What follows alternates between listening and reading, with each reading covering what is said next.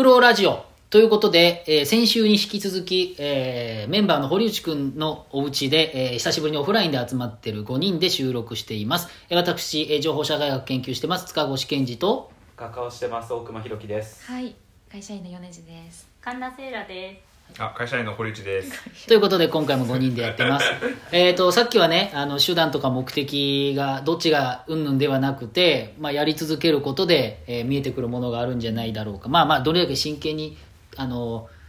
む向かい合うかみたいな話をちょっとしていたんですけれども、神田さん何々何か言おうとしたじゃん。あの前回の話を聞いてて考えてたのが、あの思想家の内田達さんが、うん。えっと、この人この方は神戸女子学院かな？神戸女学院、大学で、えっと、教師をされてた教授をされてた方なんだけれど神戸女学院が昔、えっと、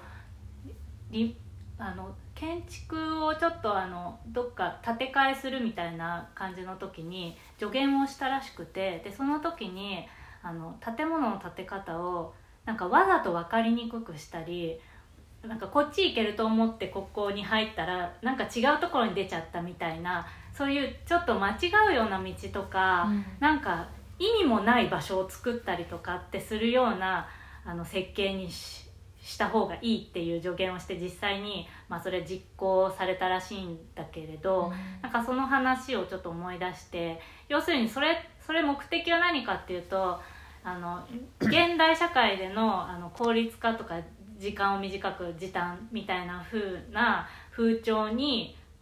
どうしても寄っていってしまうのをできるだけ避けたい。な何かあの思ったことと違う偶発性が生み出されてしまったとかなんか想定外のことが起こったとかなんかあれって思うような何か引っかかりをあの建物の設計をすることで人間にもたらすことができるみたいなところの機能を期待して、まあ、そういう建築でそういうアプローチをしてみようっていう話だったと思うんだけれど、えっと、これって私は例えば詩を読む時に同じような感覚を私は味わっていて要するにあの思想的な本とかなんか難しい本とか何か情報を得ようと思って読む本は絶対そうじゃないんだけどまず目次を読んで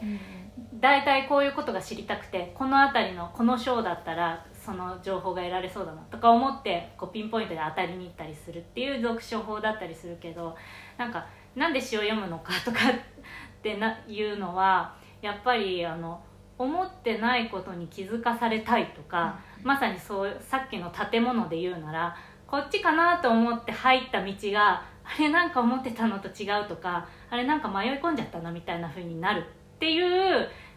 そういう効果があることを期待してるのかもしれないっていう風に私はなんかだんだん年を重ねるごとに思い始めててで実は昔私知ってあんまり面白みを感じてなくて、あの本当に詩っていうジャンルだけはあの本の中であの唯一興味がないジャンルだったんだけれど それがだんだんだんだん変わってきたのはあの私今子供がいるんだけれど4歳の娘ちゃんがいてで子供を産んでから、えっと、実は結構気づかされることが多くてこ子供って大人が見てない場所を見てて、なんかどうでもいいことに気づいたりとかもうなんかえって思うようなものの見方をする。でそれを毎日のように繰り返されるたびに私はあれ私って全然物見えてないんだなとか、あまりにもえっと物をこう見過ごしてるんだなっていうのに気づいてなんかちょっとだけ悲しくなってきたっていうのがあって、なんかあそんな風に物を見れたりとか何かに気づけたりしたらなんかこう世の中って彩りがもっと生まれるなっていう風に思うようになってで私はよく考えれば、まあ、受験受験で何年間も過ごしていたとかいうのもあるし そういう時ってものすごい効率とか結果っていうのに頭が縛られちゃうからなんかどんどんどんどんあとこう世界を見る目っていうのが狭くなったりとか、まあ、赤毛の案的な想像力みたいなのはね 案が大人になったらそういうのがなくなって愕然としたとかっていうのがありましたけど。もうなんか熊野プーさんとかもなんかそれに近いかもしれないけれど、本当なんか大人になるごとにそういう未規定性っていうのからどんどんなんか失われていってなんか感覚が鈍ってるかもしれないっていうふうに思うようになって。うんでそれそれに気づいた時にちょっとし死との向き合い方がすごい変わったっていうのがあってであとはあの前回も話したその一つの小説を3年かけて読むとかいうのもそれと同じような、まあ、あある種あの苦手な人からすれば修行みたいなやり方かもしれないけれどそれができそれをやったことがある人とやったことがない人の世界の見方って確実にこう、うん。グラデーションが変わるだろうなっていうのは今思っている。大熊君はこういうの話どうですか？聞いてて。いやーいい話だななんだよ。いやいやだからねこの間あのちょっと終電を逃しちゃって。あらら。あのまあでも家から近い場所だったから、まあ、深夜のなんていうか道を歩いて帰ったんだけどなんかすごいねいろんな虫の声とか川の音とかさ風の音とかものすごい聞こえてきてでたまたまちょっとあのイヤホンの充電とかも切れちゃってたから、あの本当にその静寂を楽しみながら帰って家帰ってあの奥さんにいやなんか深夜の道は情報量多いねとかって、まあ、ちょっとお酒も飲んでたからその勢いで言ったら「え何言ってる大丈夫?」みたいな感じ。で暗いんですけど。ね酔ってるって思うそんなこと思い出したっていうただそれだけの話なんだけど。まあでも普段ねそうやってある程度オートメーション化がねなんかなされてていろんなことを自動で解釈するようにどうしても俺らなっちゃってるからふと瞬間にそういうなんていうのかな気づきみたいなのが得られた時ってなある種の解放感あるしね、そういう子供を通じてそういうのをさ感じた時とかもそうだろうけどあああとねもう一個。し詩とは別にもう一個私とあの向き合い方が変わったものがあってこれ大熊さんに喧嘩売ってるわけじゃないんだけど写実画写実絵？うんうんっていうののなんか意味が昔存在する意味が昔大分からなく熊君はね大熊君は写実画ですから。大熊弘樹のあのノートとかねこのポッドキャストを聞いたところの説明にあるんでツイッターに飛んでください。いっぱい描いた絵が上がってますんで、うん、絵絵見れば分かる。あの写真と全く同じように絵を描くみたいなあの写実画だよね。写実絵。そうだね写実絵画だね。それがねあの写真が発明される前にそれをやる意味っていうのはすごく分かるんだけど、こう写真が写真が誕生してから写真と同じように絵を描くのってどういう意味があるんだろう、別に写真撮れば一瞬で済むしよくない？って昔は思っていたんだけれどそれが最近思うのはあのこうしまさに本当にす本物のように絵を描くってことはあのものすごい観察してないと描けないわけでそれって多分普段意識してない部分を見てる、であのふ普段だったら当たり前のように多分見逃してる部分を見逃さずに描くっていうのはあのさっきも言ったその当たり前のように見逃してる風景に気が付くっていうことと同じなんだなって思った時にあ写真とかもう本当に本物と現実と同じようにあのう写真を撮ったかのように絵を描くっていうのはあのそういうそういうあこんなところにこんな線があったのかっていうのに気づかされるという意味で価値があるじゃないかっていうふうに。写真はあのフォーカスが必ず決まってるから、うん。そのフォーカス部分の以外のところは少しあの、うんうん。見え方があれになっちゃうけれども、大熊君みたいに全部書くんであれば全部にフォーカスが可能とかそういうことなの？いやわかんないけど。よく俺もわかんないけど。高畑勲監督がね「あの思い出ポロポロ」って撮った時にやっぱりすごいその背景美術に「その思い出ポロポロ」って作品はこれまで以上に力を入れてものすごい細かく描くっていうことに関してこれだったら実写映画でいいんじゃないかっていうふうにあの記者から質問された時に返した答えは、まあ、今神田さんが言ったような感じの答えだってねあえて絵にすることによって改めて気づかされることがあるっていう。いやなんかそれって書く側は気づかされるじゃないですか嫌もなく、うん。うんうん見る側も気づかされるんですか？まあでも写真を例えばね肖像画とかポートレートだった時その写真で撮った顔とうん。絵で撮ったあえ絵で撮ったじゃないや絵で描いた顔があった時にやっぱり写真だったら見過ごしちゃうようなところを絵だと改めてこうこれ絵なのっていうさ驚きから入ってよく観察することによって、まあ、気づけるなんていうのかな要素っていうのは増えてくるかなとちょは思う。ちょっとした歪みとか、うんまあでも気づいてほしいって思うんですかいや俺別に思わないよ。俺が写実絵画描いてるのは写実絵画って別になんていうのかな特別な技術いらないっていうか時間かければ誰でも 衝撃。いやいやそれはでも分かんないですけどなんで写実画にしたんですか？いや本当にそうなんだよ。写実画ってなんて言うんだろう。何？才能なくてもできるとかそういうこと？そうそうそう。いや本当にそうだと思うよ。なんていうかね。この人だから言えるけどね。いやいやいやそうそうなのなんか？写実絵画は、まあ。あの難しくないんだよ。今あのねみんなデジカメだったりとか、携帯の高画質のカメラだったりとかなんかい人々がねもうエンパワーメントされてるからそれで写真撮ってちょっとした加工して絵として描けやすくするっていうことはすごい簡単だし、俺から言わせれば多分ねそう写実絵画ってさ結構なんていうのし写真まるで写真みたいですねとかっていう風な評価をよくされるんだけど、俺から言わせるとそれは写真家にちょっと失礼じゃないかなっていうふうに思う、うん。写真家の方が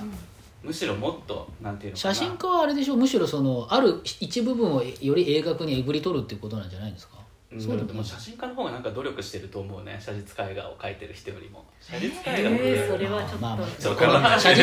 まあまあいいじゃん写実絵画が描けるまでああれだけ修行がいるって意味で あのどれもこれも職人技だとは思う。何も考えてない人がやるやつあのが写実絵画なんですよ。あの ちょっと信じちゃダメ。そうそうこれはまあ信じないでください。でも僕ちょっとあのちゃぶ台ひっくり返すわけじゃないんだけどなんかうーんとどう考えればいいのかわからないっていうのがあって、えー、と最初に出たその内田達のそのあの、えー、と学校大学のみ道をいろいろ操作するっていうやつですよね。で確かに僕たちはいつもやってるオートメーションな作業だと、えー飽きてしまうからこういろんな例えば帰り道を違う一歩違った、ね、通りから歩いてみたらあの見える景色が変わるとかそういう話はよくあると思うし大事だと思うんですけれどもでも本当に何か異質なものと出会うのって本当に意図しないじゃないですか。うん。そうそうなの。だからで設計しないと出会えないっていう時点でちょっそう。とあそうだ。あのねそう。だ僕が思うのは 要要するに多分修行って話もさっき出たけれども、えっと、例えば美術館にもっと行って自分の感性を高めようっていうのは、そのなんていうのかな、えー意図しないものに合うということを意図するわけじゃないですか、うん。その時点でそれはある種のバイアスがかかっていて。さすが臭いよねすごい。ね、うんでも意図しないものを意図しないようにできるするっていうのはそれは本当に偶然なものなのであのそういう意図しないものに合うための感度を高めておこうとかっていうことだったらまだわかるんだけれどもそこにはそのパラドックスがあると思っていてで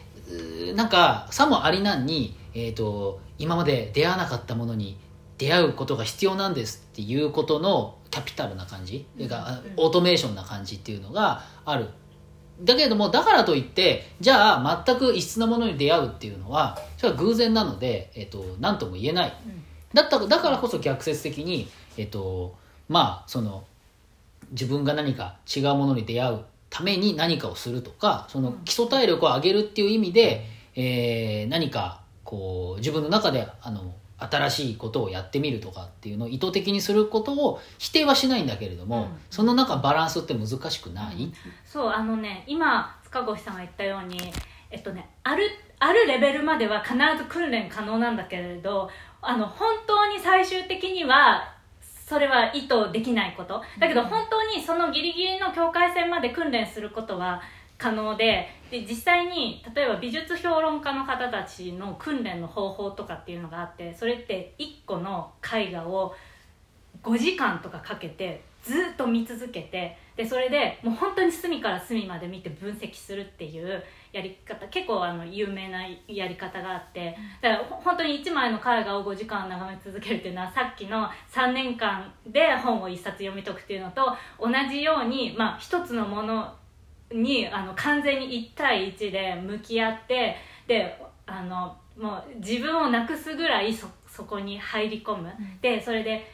全ての全てのもう線一本も見逃さないぐらいこう穴が開くぐらい見るっていうことで到達できる領域があるらしいのね、でそれをやってるとやってないでは美術評論家としての力っていうのが歴然と差が出てくるっていうなんかうさ感んくさい感じこれでも本当の話でもまああれだよ。あのぼ僕人文系だからやっぱ英語とかフランス語の哲学書とかを1ページをみんなで翻訳するんだけど、で1ページ翻訳するの5時間ぐらいみんなで議論するんですよ、でその経験がないとあの翻訳っていうかほ本当の意味であの外国語がわからんっていうのはその公文の解釈じゃなくて意味論的な解釈っていうのはやらないといけないっていうのはあると思いますよ、そうだからそそのレベルでやってこう達せるところはあるけれどやっぱりそれではこうなんだろうこう確信できない領域っていうのもあると思う。それはもうまたそのアプローチではできない。なんかそのなんかさっき見き手みたいな話ね、まあ、私たちのこうお世話になってる宮台真司先生でよく見き手とかって言うけれども見き手に会うために何かをしようって言った瞬間のなすごく規定されたものっていうまあこれはまあポストあのモダンとかあのそういう現代思想とかやってる人にはもうおなじみのテーマなんですけれどもあの裏だと思っていたものはお表だったっていう話になるわけなんですね。だからこそだからこそなんですけどあのやっぱりなんかあえてこういうなんか不思議なものに会いましょうとかっていう言葉のうさんくささよりもいや目の前にあるものをちゃんとやれよと僕は思うんですよ。あの別に規定されたものでいいから。毎日同じように生きて同じこと毎日やって毎日椅子に2時間座ってとりあえず書けみたいな。その方があのクリエイティビティは高くなるっていうことを結構なんか思うんですよ。そうすると創造性っていうのはどっかから降ってくるのを待ちましょうとかっていうことよりも、いや毎日きっちり生きてることの方が大事なんじゃないのかっていうので僕なんかは割といや詩詩の意味とかも今でもよくわからんし絵画がそんなによくわからないけどでもあの僕とにちゃんと生きていくっていうことを突き詰めた方が何か他にぶつかれるんじゃないのって僕なんか凡人系はそういうふうに思ったりするんだけれどでもねなんかやっぱりその祈りとかってさそういう種類のものだと思うんだよ。毎日そのある種の作業じゃんね、ルーティンとして毎日決まった時間に祈りを捧げてそれをでもなんていうのかな積み重ねてった先にさ足し算以上のものがこう、うん、なんていうのかなそこに期待するだったりとか、まあ、あるいはそのルーティンを積み重ねてったこう奇跡あの事実そのものがなんか一つの得難いものとしてその本人に特別な価値を与えるだったりとかなんていうかかそのなんかゼロなんていうのかゼロ百っていうかなんていうんだろうな。まああれだよ。だから宮沢賢治で言えば宮沢賢治の超常性とか天才性っていうものをそういうで見たらどういうことかっていうことで例えば僕は宮沢賢治の真実ってあの本が面白いと思ったのはああこういうあのある種誰にでもあるここういうあの悩みがあった系の人がそういうこと言ってんのねっていうのでなんか腹落ちするところがあるわけですよ。そこそこボンボンででも自分がボンボンだけどなんかこれにいいんだろうかとか悩んだりとかなんかそれでなんかこうねあの山にいっぱいいてなんかそういう現象を感じるタイプだったのかもしれないけどまたそれとは別でなんか割とあの我々と普通の感覚ででその人そういうのをなんかなんか彼自身のやり方で突き詰めていったっていうことだと思うんですよね。確かそのえっ、と前に出た本で面白かったのはちょっと名前忘れちゃったけれどもあの創造性に関する講談社メチェの本であのいわゆる創造と狂気の話をずっと書いてる歴史があって、要するに我々はなんか天才っていうのは結構やばい松本拓也さん。そうそう松本拓也さん。講談社メチェの本であのいわゆるこう今でいうとこの統合失調系の人の方が、えー非常にこう生産性が高いというか芸術性があるっていうっていう話になってるんだけれども、まあ、現代においてその天才とか創造性っていうものと狂気っていうものの関係どうなってるんだってなるとやっぱりその松本さんもやっぱりそのむ昔言われてたそのなんか病気だからすごいとか差別されてるとかすごいっていうところとかまたちょっと変わってきてるよねっていうまあ話をしていて、特に我々今の社会だとどんどんオートメーション化した確一化されてるって言ってるんだけれどもそれを否定して確一化から出ようって言ってるうさんくささから抜け出して確一化の中で何ができるかとか確一化万歳ってなんかむしろ言っても俺はいいんじゃないっていうふうに思うわけですよ。その中から出来上がるものっていうのを僕なんか考えたい方でなんか芸術家気取って言ってるやつが見ると吐き気がするっていうのは、まあ、あんま強く言っちゃったけど 何言ってんのみたいなことをやっぱり思っちゃう部分はあるんですよね、松本拓也さんのあの本の中だとあのアントナン・アルトっていう詩人の人に対して松本拓也さんが最終的に評価してるのは、まあ、ルイス・キャロルっていう作家で、アントナン・アルトはなんていうのかなこう深淵をめがけてなんていうのかな。アルトは最終的にちょっとそうね、精神的な異常をきたししかしその精神的な異常をきたしたことにより普通の人が到達できない深淵に、まあ、達することができたのだ。その結晶としての詩なのだみたいなやっぱ考えよりはルイス・キャロルみたいな感じでまあなんていうのかな言葉遊びを繰り返していくうちになんか不思議な世界観を作り上げそれが時代を超えていろんな人にいろんな影響を与えて結果としてその価値っていうものがねアントナン・アルトが作った作品と同じぐらいまで同じぐらいっていうかその比較できるものでもないかもしれないけど、そういった作品ができる。なんかそういう創造性のあり方っていうのを、まあ、見直すことも大切なんじゃないかみたいなね話になってたけど宮沢賢治も結構ね言葉遊びすごい好きな人でね、造語たくさん作ったり、わけわからん擬音で文章を構成したり、なんか何かすごいなんていうのかな普通の人には見えない超越的な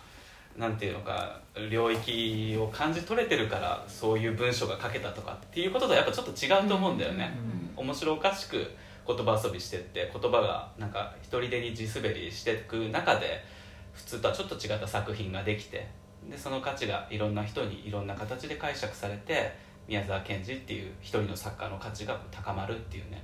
なんかそういう、まあ、いろんなこう入社格でね、まあ、やっぱりそういう創造性っていうものは評価しなきゃいけないっていうのは、